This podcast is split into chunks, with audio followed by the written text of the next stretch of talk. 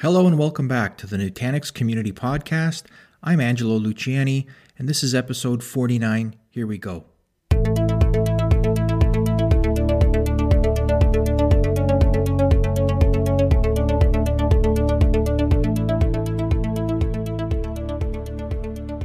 Hello, everyone. This week, Dwayne chats with Kees Baggerman about Nutanix vGPU with AHV. It's a great technical discussion, and you might have to listen to it more than once, but hey, that's a good thing. Let's join the conversation.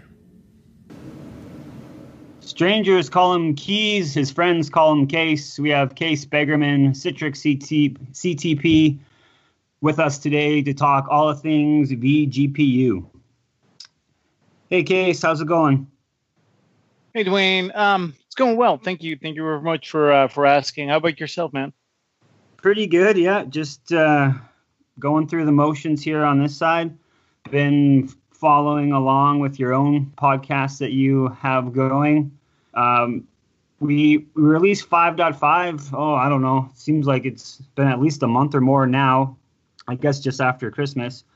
Uh, we had brought up vGPU and wanted to have you on since you're kind of the the fastest gun on the Slack channels when it comes to VDI, and I guess it, that would include uh, GPU as well. Yeah, it's it's kind of natural to include GPU, especially with um, like the newer releases of the Microsoft operating systems, looking at Windows 10, uh, Server 2016, um, and the newer Office versions. Um, you know, even browsers uh, are are um, getting the benefit of, of adding a GPU in your virtual desktop. So with me in that uh, end user computing space, um, having that additional um, option to add GPUs to your EUC environment is, is a big thing. And I'm, I'm totally excited that we uh, that we got working for AHV as well. Um, long term uh, item on my wish list. Uh, and I know that, that, there has been a lot of mutual engineering going back and forth between NVIDIA and, and Nutanix to uh, to make this work. So really happy with uh, with the result. And uh, I can't uh, say this enough, or can't emphasize this enough that um, you know our engineering teams from both NVIDIA and, and Nutanix did a great job in implementing this. So even even I guess taking a step back, we AHV did have GPU before, but it was just pass through, correct? Right, right. So, um, looking at the way that you can um, carve up or use the GPUs, it's basically two uh, major ways from a EUC perspective. Either you do GPU pass through, which means that um, if you look at the, the GPU architecture, uh, the boards that we um, support are NVIDIA grid cards. Uh, and every single grid card that we support have has multiple GPU cores. So if you look at the um, let's say the M10, which is kind of like the um, the entry level model that we support, um, a single board has four GPUs on that board. So if we were looking at GPU pass through, that means that we can assign one of those GPUs to a single VM. So a single board would have a maximum of four VMs being supported on on that board because it has four cores. So there's a one-to-one relationship between the cores on the board and the VMs that are actually using that board. Um, it can uh, use the whole core, the whole capacity of that um, of that GPU. Um, but obviously, because it's assigned to a VM, uh, NVIDIA can actually do a lot of um, uh, resource control inside that VM so that means that basically when you do that, um, you'd see that uh, the, the, the, the, the most um, common use case of GPU pass-through GPU pass-through is for RDSH workloads uh, like RDS or, or XenApp or Horizon View or RDSH. Um, with the release of AHV 5.5 or AOS 5.5 and the and the AHV version that uh, came with it, um, we also support uh, Grid vGPU, and that's a, a, a, whole different ballgame. So what we're doing there is uh, we're leveraging NVIDIA, NVIDIA technologies to actually have a better segmentation of the resources of the card. So if we just uh, take a step back and say and look at the like the definition or the feature overview of uh, of a vGPU, um, basically a vGPU um, has a dedicated fraction of the physical GPU video RAM. Um, so the, um, there's a core, a GPU, and each board has a specific set of video RAM. Um, and with vGPU, you can get a dedicated fraction of that video RAM, so one gig or two gig or or even bigger or smaller. Um, and the vGPU instance gets to utilize all the GPU processing score uh, processing cores in a time slicing manner. Um, just like you know with uh, traditional virtualization and CPUs. So let's say uh, vGPU instance A will run for 50 milliseconds, and then vGPU instance B will run for 50 milliseconds. So it's a time slicing manner. Um, obviously, if you do vGPU, the guest OS can directly access um, its portion of the video RAM that you assign in a specific profile uh, at all times. And um, NVIDIA supports a, a, fixed set of vGPU combinations for each physical GPU. So let's say if you look at the um, the M10 or the M60 again, um, they've got a, a, concept called profiles, and within the profile, um, a specific set of features is defined. So that could give you um, the um, the number of display heads on the vGPU. Uh, I'm sorry, that's based on the licensing, but uh, it will give you a certain amount of video RAM that you can assign to that to that single VM. Um, so that's that's what we support now. With so that gives us a lot more flexibility. If you look at um, end user computing in in in, um, in in this space, so that will allow you to kind of get the right level of vGPU video RAM uh, for each use case for each user. And the way that we um, the, that we em- implemented this um, is even better because uh, the way that we show this back to our end users or your admins um, gives you the uh, within Prism gives you the option to actually directly right size your environment based on uh, on GPU. So how how does Dwayne get the best GPU profile? That's really what I want the best. All right. So the, the best thing to um, to get the best GPU profile. So the best isn't always the biggest. That's one thing that I, uh, I, I, I no sorry. I don't believe it. I don't believe so, it. Oh, so the, the the the the, the best thing you can do is test it. I, I can't emphasize this enough. So if you go to implement vGPU in your environment, make sure you have the proper test tools. Make sure that you know your end users. Make sure that maybe you can uh, sit down with that end user and, and go through their um, like their main process in their line of business app. Um, just throw in uh, GPU profiles at a specific use case typically doesn't really work out. Uh, and we all know that um, adding GPU is isn't it, uh, it, it is an additional investment and it will pay back, but only if you implement it properly. And that uh, that means that you need to take the time um, to look at your application landscape, the way your users are using um, their applications or their desktops, um, and the way that you want it to uh, oh. be implemented. So so far, like to summarize, there's vGPU. It can kind of split up the physical GPUs up and assign them to multiple VMs. I want to do this because it helps performance. Does it also, and then it, it could increase density? Yeah. So um, the, the the benefit that you will have um, with vGPU over GPU pass-through is that you have more control over the video video buffer that you're assigning to a specific use case. So um, that kind of um, helps you get more uh, reassurance in terms of uh, user predictability or user experience predictability um, compared to uh, GPU pass through, where the GPU is assigned to a VM. And let's say that three of us are using that VM, and I, I'm launching a GPU intensive app. I can take 90% of the capacity of that uh, GPU pass through resource, where you guys are stuck with just 10% between the two of you. Um, if we divide that up into uh, three um, equal pieces, then at least our user experience will always be the same. So it's it's much more predictable from from that perspective.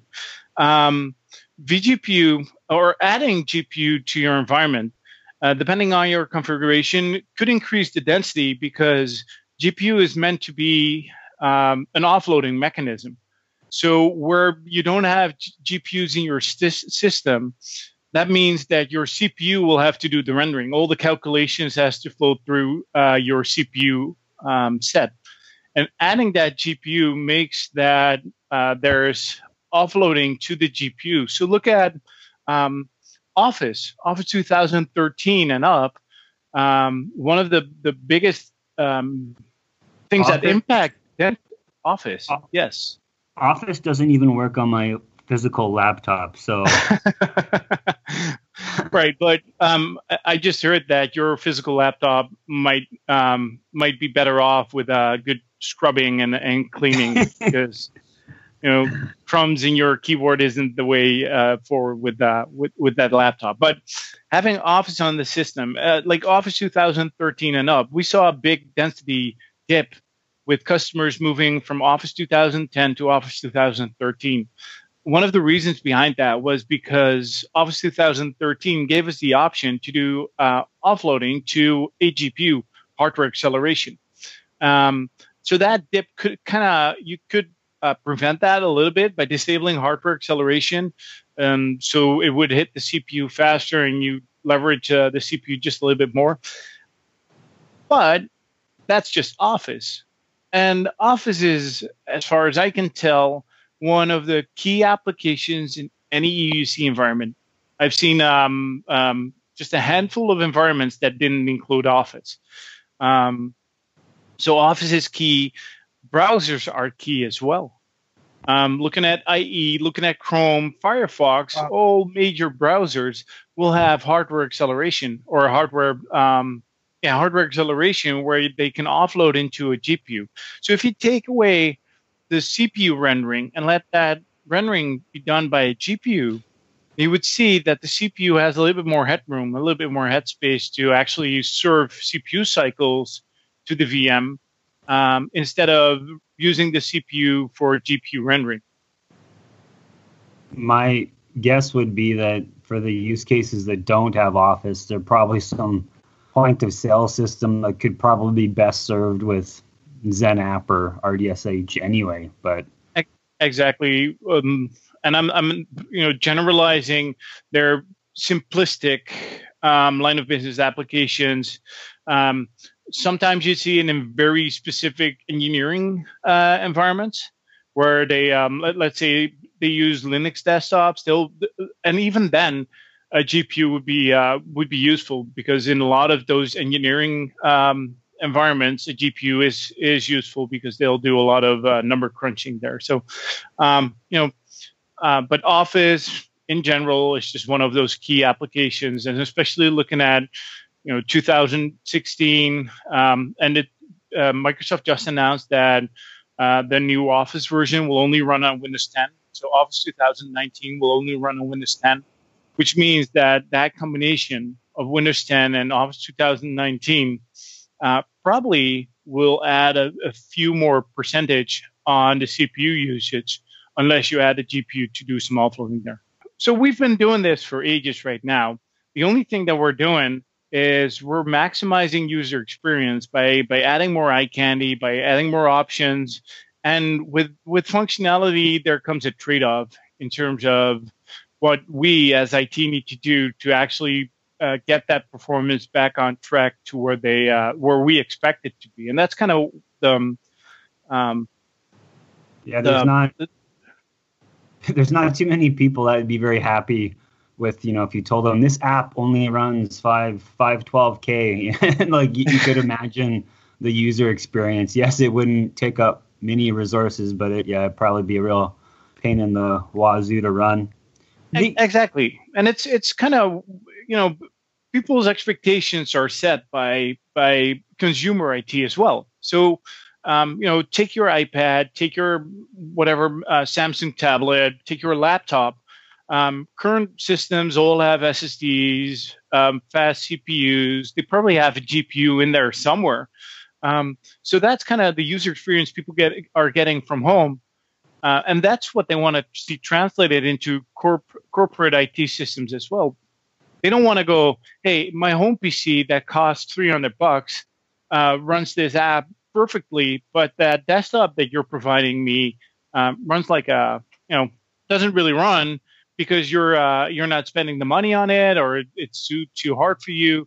That's not um, you know we're in this phase where um, people are demanding more from a IT perspective. So having GPU in your back pocket is a great thing to do, and especially if you can do it with AHV because it's a cost efficient solution as well. What so what's inside of of Prism? Is there anything that we do to help manage the, the GPU or make that that life easier? Yeah. So looking from a let, us um, look at it from a first of all from a deployment perspective. So deploying a GPU in AHV is pretty straightforward. So typically, if you look at um, a GPU architecture, you'll have a GPU manager that lives inside a host, a hypervisor. And then you'll have a little bit of software that runs inside the guest OS. And uh, with Grid.2 um, 2.0, you'll have a licensing server as well. So that these are the like the main components of any grid architecture. So installing the GPU manager, um, if you look at the current um, NVIDIA currently supports three hypervisors for NVIDIA Grid. Um, one is XenServer, the other one is vSphere, and now there is an addition to uh, to this with uh, with AHV as well. Um, the first two are relatively painful to install that GPU manager. Um, it's a lot of going back and forth, install uninstalling VIBs, installing VIBs, uploading the file, etc., etc. Lots of reboots, um, a lot of settings you have to do with inside the hypervisor to make it work. Um, if you look at the deployment with AHV, we deploy a helper script on every CVM, every controller VM that runs on uh, on our system. Um, there's a driver bundle, an RPM file that you can download from the NVIDIA website. Um, put it in a in a spot that the CVM can reach, either local or a, or a uh, like on a web server. Call out the helper script, um, call out the URL, and press enter. Next thing that will happen is the script will go in, through every single node in your cluster uh, to see which nodes will have a GPU. And if there's a GPU added, it will install the drivers for you. So a lot of that stuff like to get that running is already automated. So that's uh, four, you know, if you have four or 20 nodes, there's only one command you need to run to install it. Exactly. Yeah. And it, it just goes through all the nodes that you have and it will only install the drivers on the node that ha- actually have a GPU. So where it makes sense to do that. Um, and it's a kind of an error check as well because um, if you look at the the M10, M60s, uh, especially the M60 needs a, a, an additional power cable, and sometimes um, people forget to hook that up. So if you run the script and the script doesn't um, can't find the GPU, that's kind of a reminder that you need to check that power cable to make sure that it's uh, that it's um, on the board and in the motherboard as well, so it, it gets powered on. So um, a, a simplistic way of deploying. Yeah, yeah. It's uh, uh, we try to make it as, as foolproof as possible. So um, you know, looking from a from a uh, from an operational perspective, what we're doing um, with Prism is first of all, adding a GPU to a VM is greatly simplified. So I've been um, I've been working with our uh, UX designers to uh, to see how we could simplify that. Um, and I, I did it in vSphere. I recorded the number of steps, and uh, I did the same thing. Um, you know, we we, did, we worked it out with AHV, and in AHV, it's a factor of six times less clicks than it is in uh, in ESX. So configuring uh, configuring um, a GPU in AHV um, reduces the number of clicks uh, compared to ESX with uh, with six times. So simplified GPU deployment. And uh, from a monitoring perspective, because that's kind of where where you know I feel comfortable with with the solution that we have. Um, you can look at the GPU resource usage from a physical card perspective So what we do is we display frame buffer and GPU cycles, um, and we might add a, a, few more in the in the in the future. But with this first release, it's frame buffer and, GPU cycles on the physical card. We can um, have a single node and show the GPU uh, usage um, and the frame buffer usage. Or if you go to uh, Prism Central, we can ha- uh, show that GPU usage across multiple clusters, across multiple nodes, across multiple cards. And the great thing about that overview is that it gives you one single overview uh, for your entire environment, but it's so, it will also show you where there's some headroom and where the GPUs are really crammed with uh, with users. So you can in in one overview, you can see that node A in cluster B has 40% capacity left, whereas node D in in cluster X uh, has 20% capacity left. So you can move resources around from cluster to cluster based on that overview. So that kind of helps you maximizing the investment that you did in GPUs. Whereas if you don't have Prism, if you don't have AHV, then it's a lot of you know manual kind of steps to figure out how busy the GPUs are, if you're utilizing them the way that you should be. Um, so Prism and, and, and, Prism Central really are a, a, great. The way that we implemented it, um, I think, is really good to uh, to maximize that investment in in your GPUs do you I one question that's probably good for listeners too and even for myself to wrap my head around do we would we be recommending separate clusters like have an all GPU cluster? Or I already I've already bought you know five nodes for my VDI environment. I just mm-hmm. want to add two GPU nodes. Should I throw them into there? Or is it kind of like it depends? Um it's one of these kind of the it depends uh, questions from a technology perspective, HV has the logic to see that we're provisioning a, G, uh, a VM with a GPU, so we'll only uh, provision the VM on that GPU node. So there's a lot of intelligence in that um, scheduling of the of creation of that VM that will actually put that will actually put the VM on a GPU enabled node. So that kind of um, helps you putting the VMs on the right place.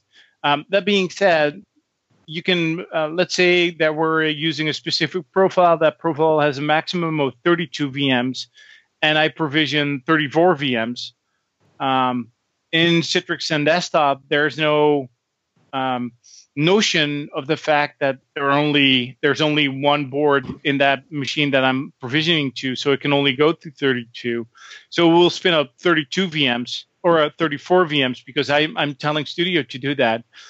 If I try to boot 34 VMs, then uh, in the end, two VMs won't boot because the, the profile uh, the profiles are set to a maximum. So if I select that one gig profile, then I can get a maximum of 32 VMs. That uh, that's not our limitation. That's a limitation uh, of the NVIDIA profile that we select.